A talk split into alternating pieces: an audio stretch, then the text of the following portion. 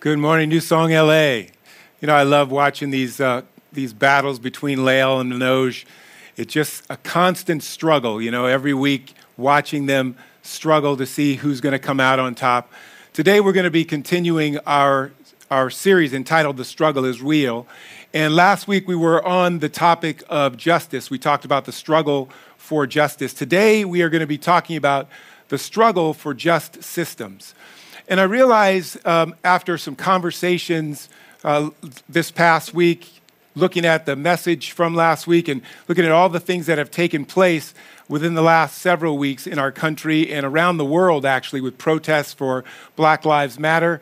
And as the government and leaders are responding and changes are actually being made rapidly, uh, we got some great conversations going among our team and among, among other members of the congregation and friends. And I realized that when you talk about race issues in America, it can be very complicated and it can cause visceral reactions in people. So I want to set a little bit of context as we jump into our message today, our message today being about the struggle for just systems. I want to set a little bit of context uh, when we talk about this issue of race. So, first of all, let me tell you what racism is not in most of our conversations. In most of our conversations about race, racism, we are not talking about the difference between good people and bad people. We are not talking about the difference between a person who has hatred in their heart towards another group and a person who does not. So, in talking about racism, most of the time we are talking about systemic racism, which is not about how an individual feels. In fact, it's not about an individual at all. It's about how systems are designed and how those systems produce particular outcomes.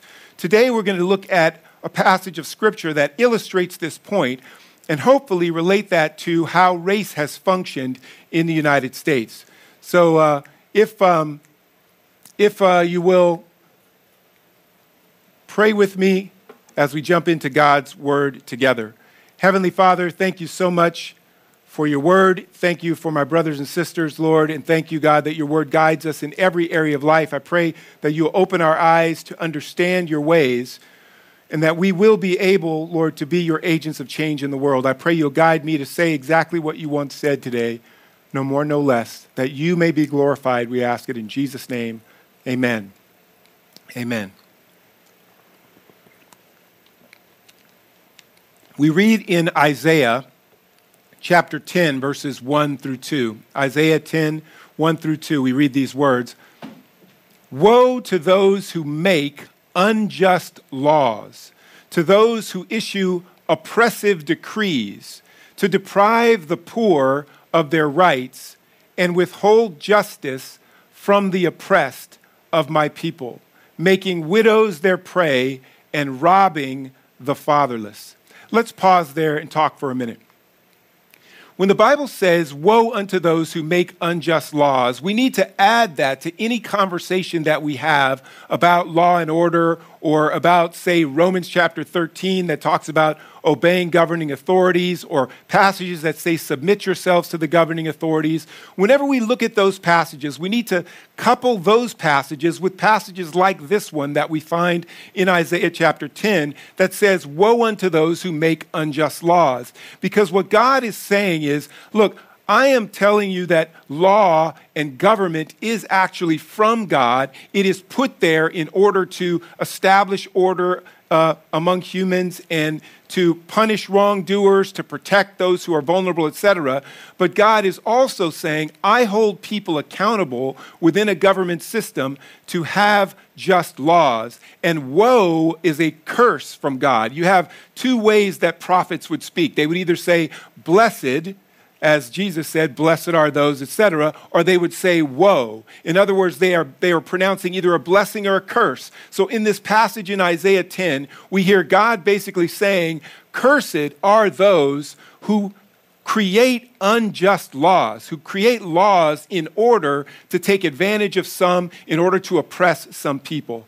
Now, given that posture that God gives us, let's talk a little bit about race and about policing, etc. And then we're going to do a case study in the Bible, and hopefully we're going to do all of this in uh, the time it takes me to preach one sermon. So, talking about race. First of all, race was constructed uh, beginning in Europe uh, around the 1700s, race was constructed as a way to classify people. Uh, it began with kind of studying of skulls and this and that.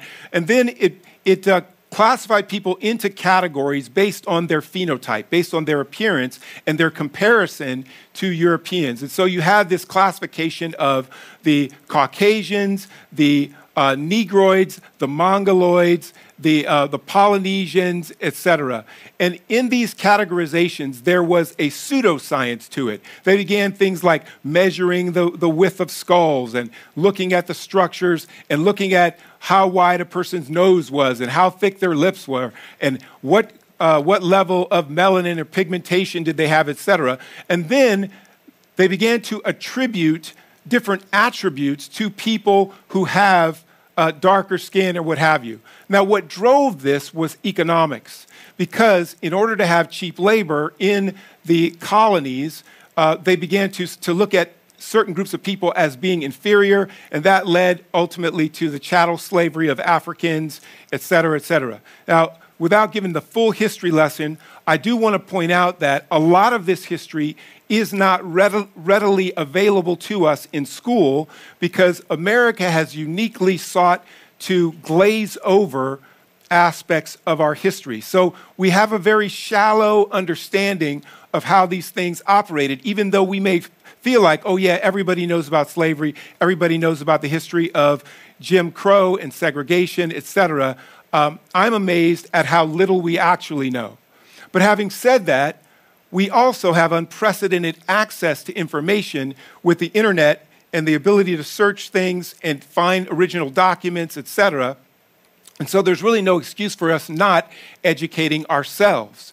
And one of the blessings that has come out of the protests, uh, Black Lives Matter, has been uh, the, the desire for people to educate themselves. So, books on issues of justice and policing and race and so forth have been selling out on Amazon. And I encourage you, if you haven't started the process of educating yourself, please do so.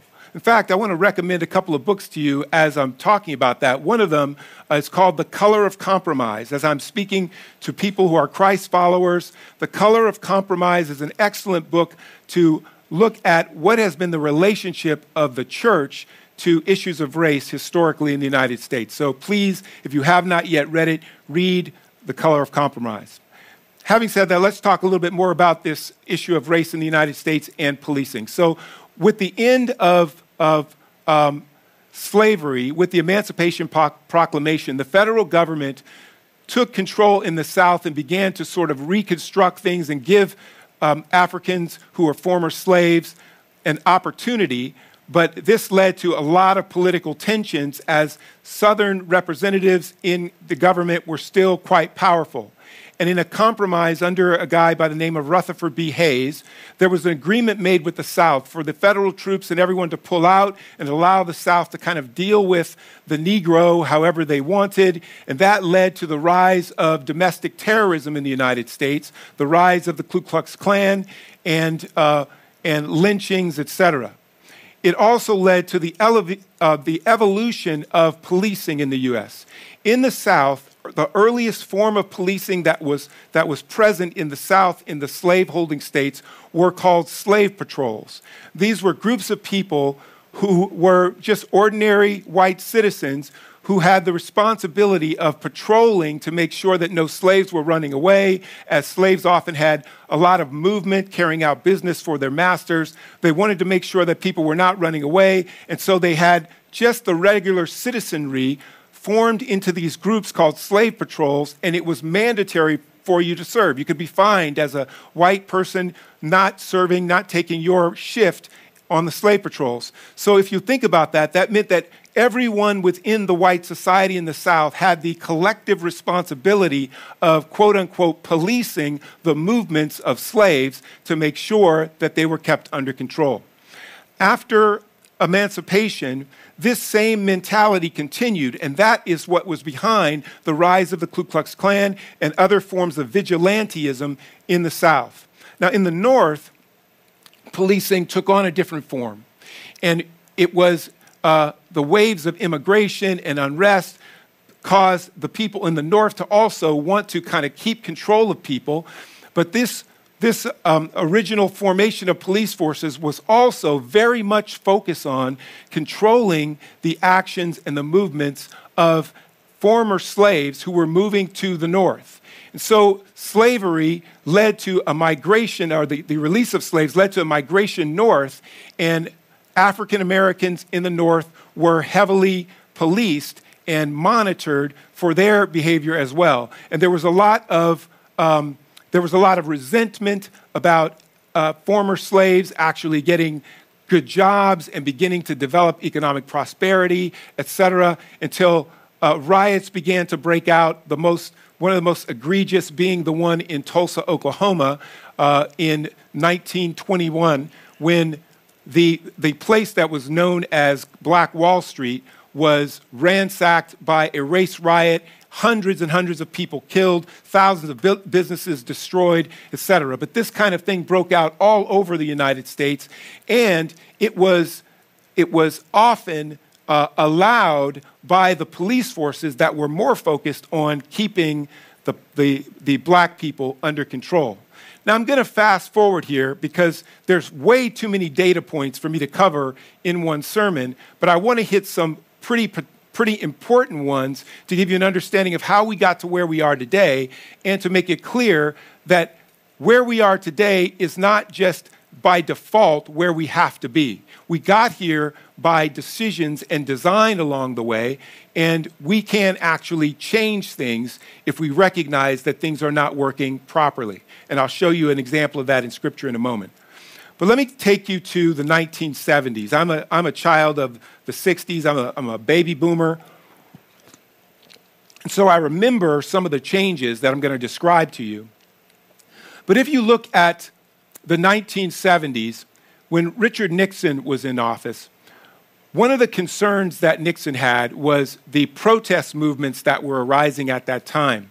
There was a protest against the Vietnam War. There was also a protest against police brutality, against segregation, and all of these things breaking out.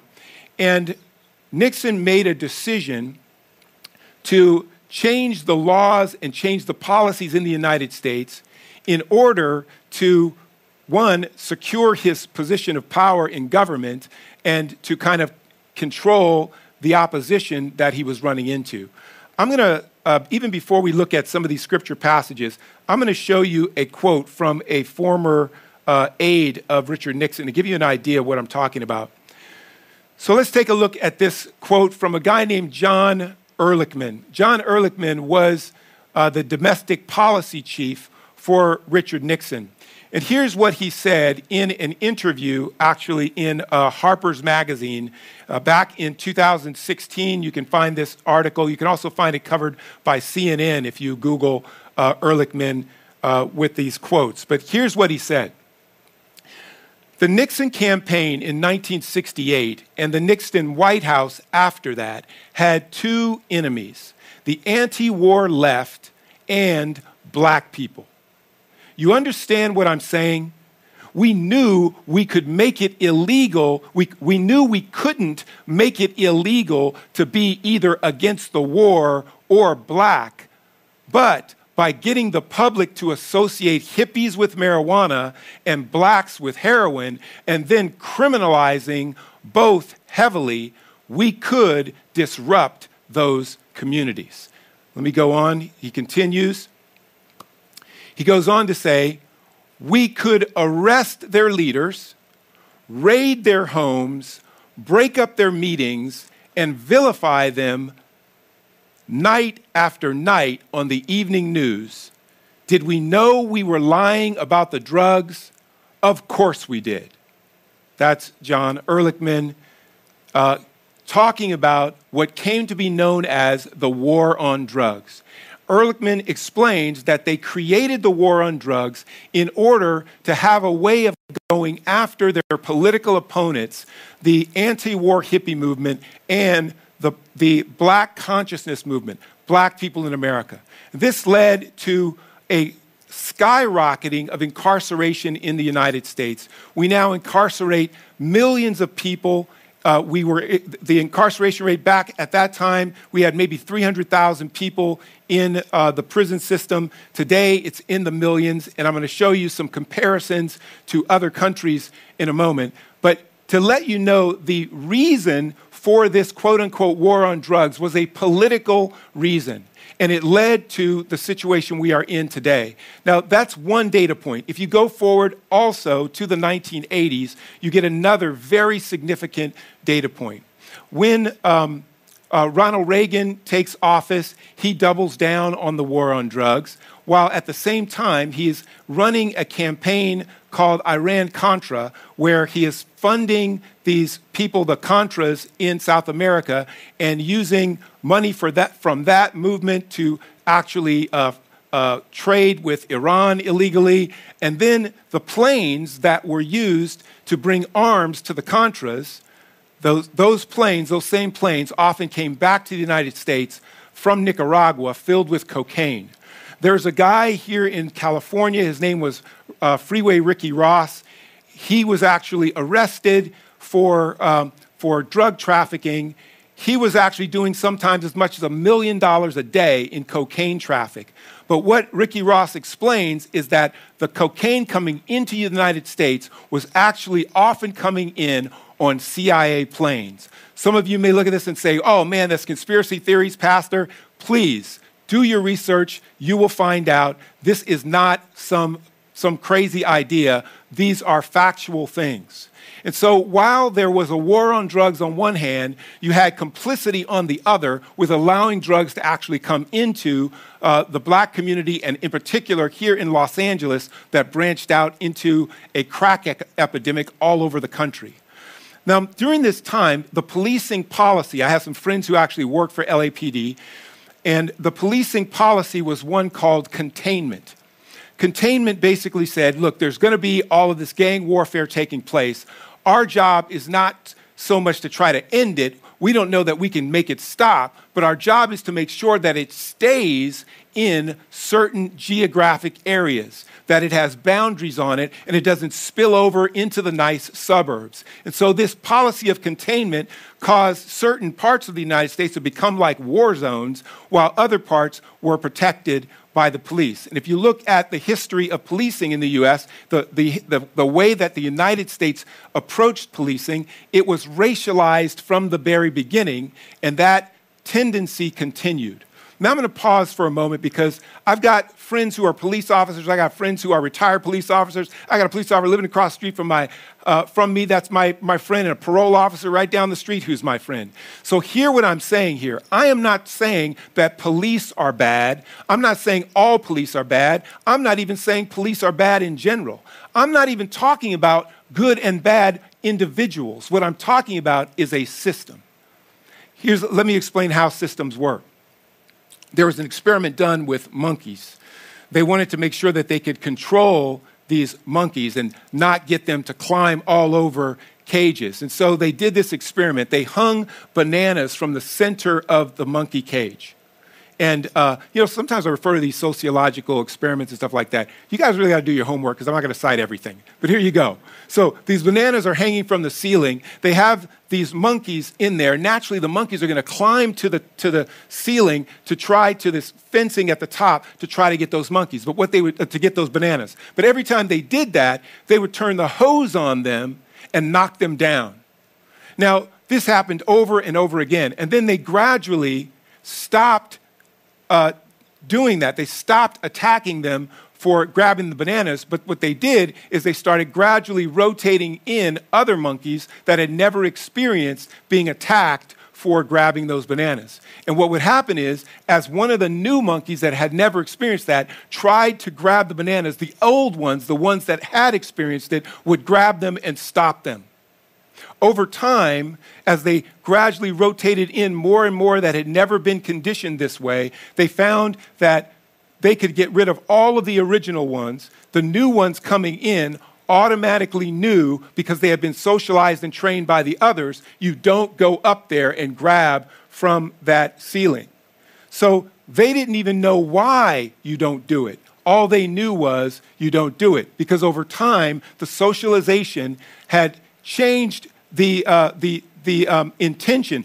You, you don't have to have a reason why you do this. All you know is that it's always been done this way, and each new group coming in is socialized to that same pattern. Now, let me apply this to policing. If you have a system that was originally do- designed along racial lines, and it was designed to keep a particular pop- population under control, and new recruits come in, they come into a system that has policies and procedures, ways of doing things that they don't even necessarily understand that still operate in exactly the same way. Am I saying that no one had malicious intent? No. I'm not saying that. But I'm saying that there are people who participate who don't have malicious intent, and yet they are in a system that has malicious outcomes. So let's, let's talk about what happened in the 80s. Democrat comes into office, Bill Clinton, he's running for, for president he realizes that one of the issues that is constantly being used by the Republican Party is the issue of crime, and usually they will racialize conversations about crime. Uh, the Willie Horton example, they, they will show images of black people as criminals and get people afraid, and then talk about being tough on crime and say the Democrats are weak on crime, et cetera. In response to that, Bill Clinton said he was committed to putting 100,000 more police on the street. And he kept that promise. In addition to that, his wife, Hillary Clinton, made the statement that there were these people, these, these black youth that are like super predators and we got to get them off the street. All this racist language and this hyper focus on uh, increasing police presence, giving police all kinds of military equipment, stuff like that. That became a way that the Democratic Party was competing for votes with the Republican Party. That led to three strikes laws, et cetera, and that led to where we are today with extreme mass incarceration that is like nothing that the world has ever seen. Now, as Christians, we often focus on our need to respect those in authority, our need to follow the laws, etc., and all that is important from the Word of God. But let me give you an example of how God responds when a system is set up to produce outcomes and there are consequences that are not in line with what God wants. Come with me to the book of Numbers. We're going to go all the way back to the book of Numbers, uh, chapter 2 and I want to introduce you to, two, uh, to a, a group of women who were protesters all the way back during the days of Moses. Numbers chapter 2, we pick up in verse 1. The daughters of Zelophehad, son of Hepher, the son of Gilead, the son of Machir, the son of Manasseh, belonged to the clan of Manasseh, son of Joseph. The names of the daughters were Mahlah, Noah, Haglah, Milcah, and Tirzah. Notice that God wants their names recorded. Their names are recorded in the Word of God because their, their work was so significant. And so these daughters of Zelophehad, these sisters, uh, they got together, and it says they went forward and stood before Moses, Eleazar, the priest, the leaders, and the whole assembly at the entrance of the tent of meeting and said, Pause with me for a moment and let me set the stage for you. I want you to picture all of the elders of Israel. This is a patrilineal society. Uh, you have Moses there as the leader. They have already come through the Red Sea, and, and God launched all these plagues on Egypt. And so they have seen Moses perform miracles by the power of God. And he is now leading this massive group of people as they are in the desert uh, on their way to the promised land. And they know they're going to the promised land where the land will be divided among the 12 tribes of Israel and among each of the uh, clans within those tribes. And then a group of women, these daughters of this guy Zelophehad, they come before all of the elders and Moses and the assembly of all Israel, and they say, We have a problem listen to our case. I want you to picture it because I want you to understand the level of boldness that it would take for these women to speak up in the way that they did. Now let's look at what they actually said. Picking up at verse 3, it says, Our father died in the wilderness. He was not among Korah's followers who banded together against the Lord, but he did for his uh, he died for his own sin and left no sons. Why should our father's name disappear from his clan because he had no sons? Give us property among our father's relatives. What exactly is going on here? This is a court case. They are standing in front of the, the judge, Moses, as well as all of the other elders and all of the people of Israel, and they are anticipating, as they present their case, that there may be an attempt to discredit the victim. So they say, first of all, our father, he just died of old age in the wilderness. He was not part of any rebellion. He didn't have any criminal record. Our dad was a good guy, they're saying. So let's get that out of the way right away. But then they said he died without sons which means in a patrilineal society, he would have no land inheritance. Instead, that land inheritance would go to the nearest male relative, which would not be his sons or, or even a brother in this case. It would go to another distant relative. And these women would be in a situation with no family land. There would be no inheritance for their children to go back and say, oh, we are descendants of this guy. Uh, this is where our ancestral land is. So they're saying his name will disappear, the ancestral land will be taken. Give us the land. Now, the law was given to Moses by God, but these women have the audacity to say to Moses and to the elders of Israel, the law does not work for us, and it has an outcome on us that is actually unjust. Now, when you take a look in the United States uh, at how policing is done, how incarceration is done, for that matter, how, um, going back to land laws and segregation and, and, and all of this, you'll find all of these racial disparities in the United States. They're enormous. And so you have these, these outcomes that are unjust. And people will say, well, I don't have anything against black people, I don't have anything against Asian people, et cetera. But what we are talking about here is are there systems, maybe even systems that were initially designed to disenfranchise one group, that are still having that latent effect in the United States? We'll revisit that in a moment as we finish up our story with these, these women. Now, what strikes me about this case is Moses has gotten the law from God, and they come forward and they challenge the outcomes that the law is producing. I can anticipate how I would have responded to that. My natural instinct would be, would be to say, you know, I have nothing against you, and are you saying that I'm discriminating? You're saying I'm a bad person? I'm not a bad person. You guys go back to your, your homes and when you get married, you'll be fine. Okay? That's kind of an instinctual, instinctual way that leaders respond to criticism. But Moses doesn't do that. Take a look at how Moses responds. In verse 5, it says, So Moses brought their case before the Lord, and the Lord said to him, What Zelophehad's daughters are saying is right you must certainly give them property as an inheritance among their father's relatives and give their father's inheritance to them. Now imagine if Moses did not have the human whether the system was just. If Moses assumed that good intentions meant that the system was good, he would have never even brought the case before God. But as he brings the case before God, God, the one who originally gave the law in the first place, says, here's an example of how the law has to constantly be adjusted. And I believe that this story is in the Word of God to remind us that the need for civic engagement is an ongoing need. There will always be things that are unintentional consequences of systems, or in some cases, even unjust intentional consequences that have to be adjusted, have to be tweaked, and it has to happen by someone having the kind of courage that these women did to stand up and say, We demand to be heard, we demand that the law be changed because it is having a negative impact on us. Now, watch what's hap- what happens with these sisters after that. They are given land. God says, Give them the land. But God goes on from that.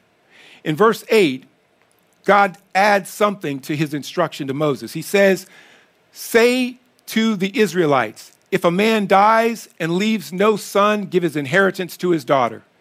If he has no daughter, give his inheritance to his brothers. If he has no brothers, give his inheritance to his father's brothers. If his father has no brothers, give his inheritance to the nearest relative in his clan, that he may possess it. This is to have the force of law for the Israelites as the Lord commanded Moses. What we see here is God said this is not an isolated incident. This is something that either has happened before or will happen before unless we change the way the system works. So he said, in this case, give these women their land, their father's ancestral land. And here's how it is to work from now on. Any woman in this situation in the future, they are always to be given this land. If these women had not had the courage to speak up, not only would they have lost out, and their, their descendants would have lost out, but all women in that situation within that society would have lost out. And so when you see people who have the courage to protest, who have the courage to speak up, who have the courage to cry out against injustice, we need to be grateful to God for the courage that they have because that is how change happens. Even within the Word of God, that is how change happens. Now, here in the United States, we have immigration laws that were originally put into place for one reason to keep Asians out. The uh, immigration and naturalization law in the early 1900s was put into place to keep Asians out. And there were a couple of challenges to those laws. One was made by a Japanese man who said, um, I actually am an upstanding uh, um, person and I want to be naturalized in the United States. I want to be recognized as a, as a citizen. But at that time, there were two classes of citizens in the United States. One was freed white people, and the other was people of African descent. And there were these two categories so that segregation could be maintained. So you were either white or you were black, and otherwise you could not be naturalized in the United States. So a Japanese man challenges that. The, the case goes all the way to the Supreme Court. He loses the case and they declared that he was not considered white, even though he argued that his skin was whiter than the average white person. Now, another person brought a, a similar case, and he was an Indian guy, uh, a Sikh, and he brought a case. He had actually fought in World War I also. And he said, I am actually literally Caucasian because my people are Aryans, they, my people uh, are from the Caucasus Mountains.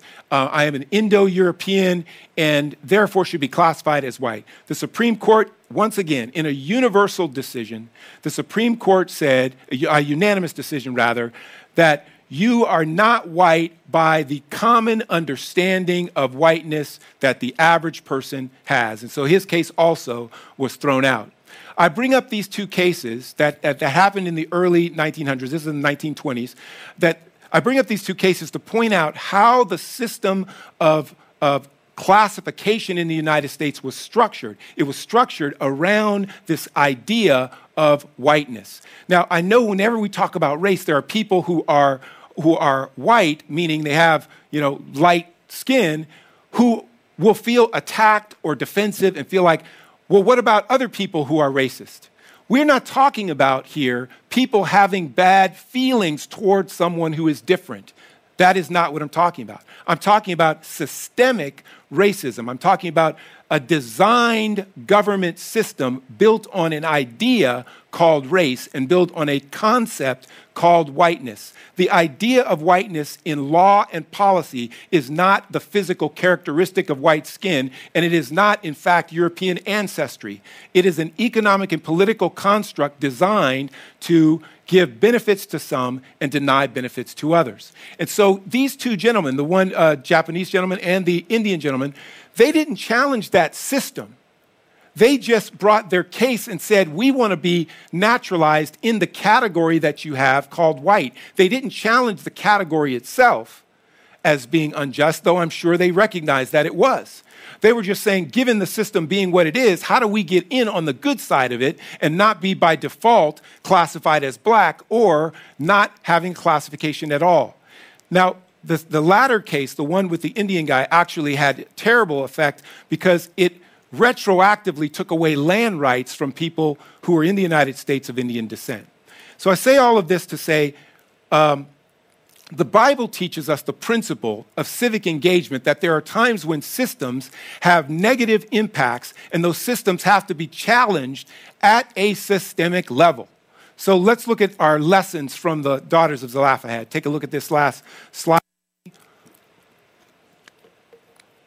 Here's what we learn there will always be a need to speak up for, for justice.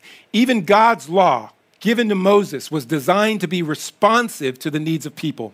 God Himself demonstrated the need for flexible policies to ensure and maintain justice for all. So, right now, as we are um, listening to the cries of people in the street, as people are protesting and so forth, I think we need to pay very close attention to those who are crying out, saying that the systems in America are unjust and crying for systemic change. Systemic change, for example, in policing, where we have uh, our budgets in some cities, 50% of the budget goes to policing. Police have been complaining for decades that when there is a mental health issue, when there's somebody is homeless, that they are the only ones that are being called, even though they're not trained as mental health professionals or they're not trained as housing professionals. They are the, the people who by default are called in for situations that if we had funded those other areas of government services, the police would never have to show up in the first place. Um, I want to also just end with this slide of um, incarceration rates in the United States compared to other countries to show you why some people are believing that our criminal justice system needs to be revamped from the ground up, including policing, jails, uh, the parole system, all of it needs to be reevaluated. It did not begin, the country didn't begin this way, it became this way, really uh, dramatically changed within the last 40 years, um, and it can be undone. Take a look at this. In the United States, we have uh, an incarceration rate that is um, astronomically above any other um, country, a prosperous country in the world. Even if you look at California and compare it to the rest of the world, California is more than three times, incarcerates more than three times the rate of people that the United Kingdom does, or Portugal, or Luxembourg, et cetera, et cetera. The closest country to us, um, even uh, the United Kingdom, is way behind us. We are in the, the 600 and, uh, I think it's 698 um, people for well i get I, I, i'm not i'm going to misquote the thousands here but this is these rates are per 100000 we incarcerate 698 people per 100000 whereas california incarcerates 581 per uh, 100000 our closest competitor england 139 per 100000 things need to change you guys.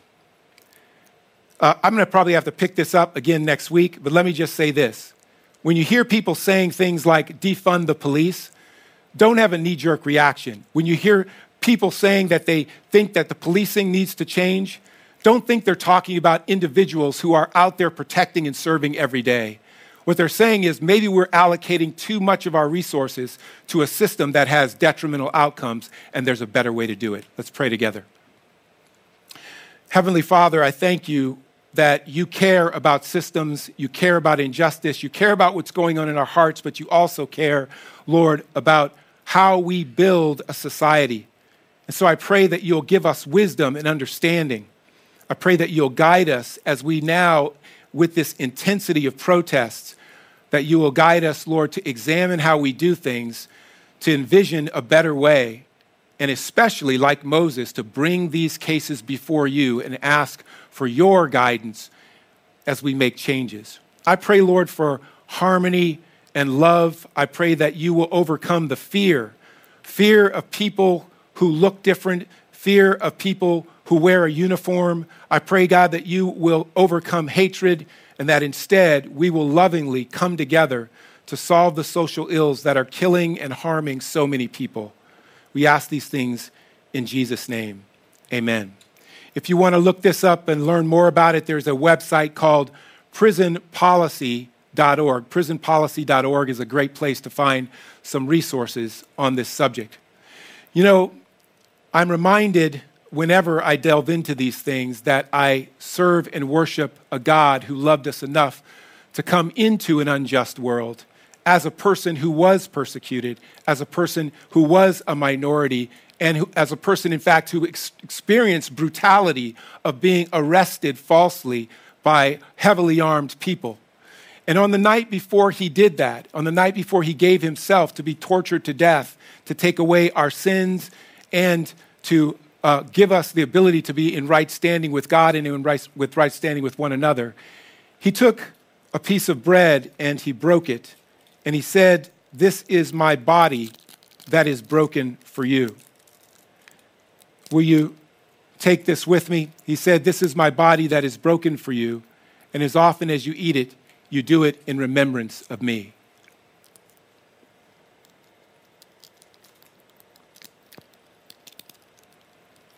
In the same way, Jesus took the cup and he said, This cup is now the cup of my blood that will be shed for the new covenant, for the forgiveness of sins. And as often as you drink it, you do it in remembrance of me.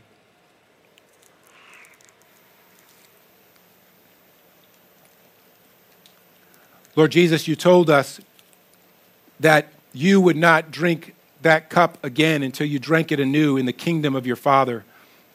We pray, Lord, for the day to come, your kingdom to come, when justice rolls down like water. We pray for the day when you wipe away every tear, when you make all things right. And in the meantime, may we shine a little bit of that kingdom into every corner of this world that we occupy. In Jesus' name we pray. Amen.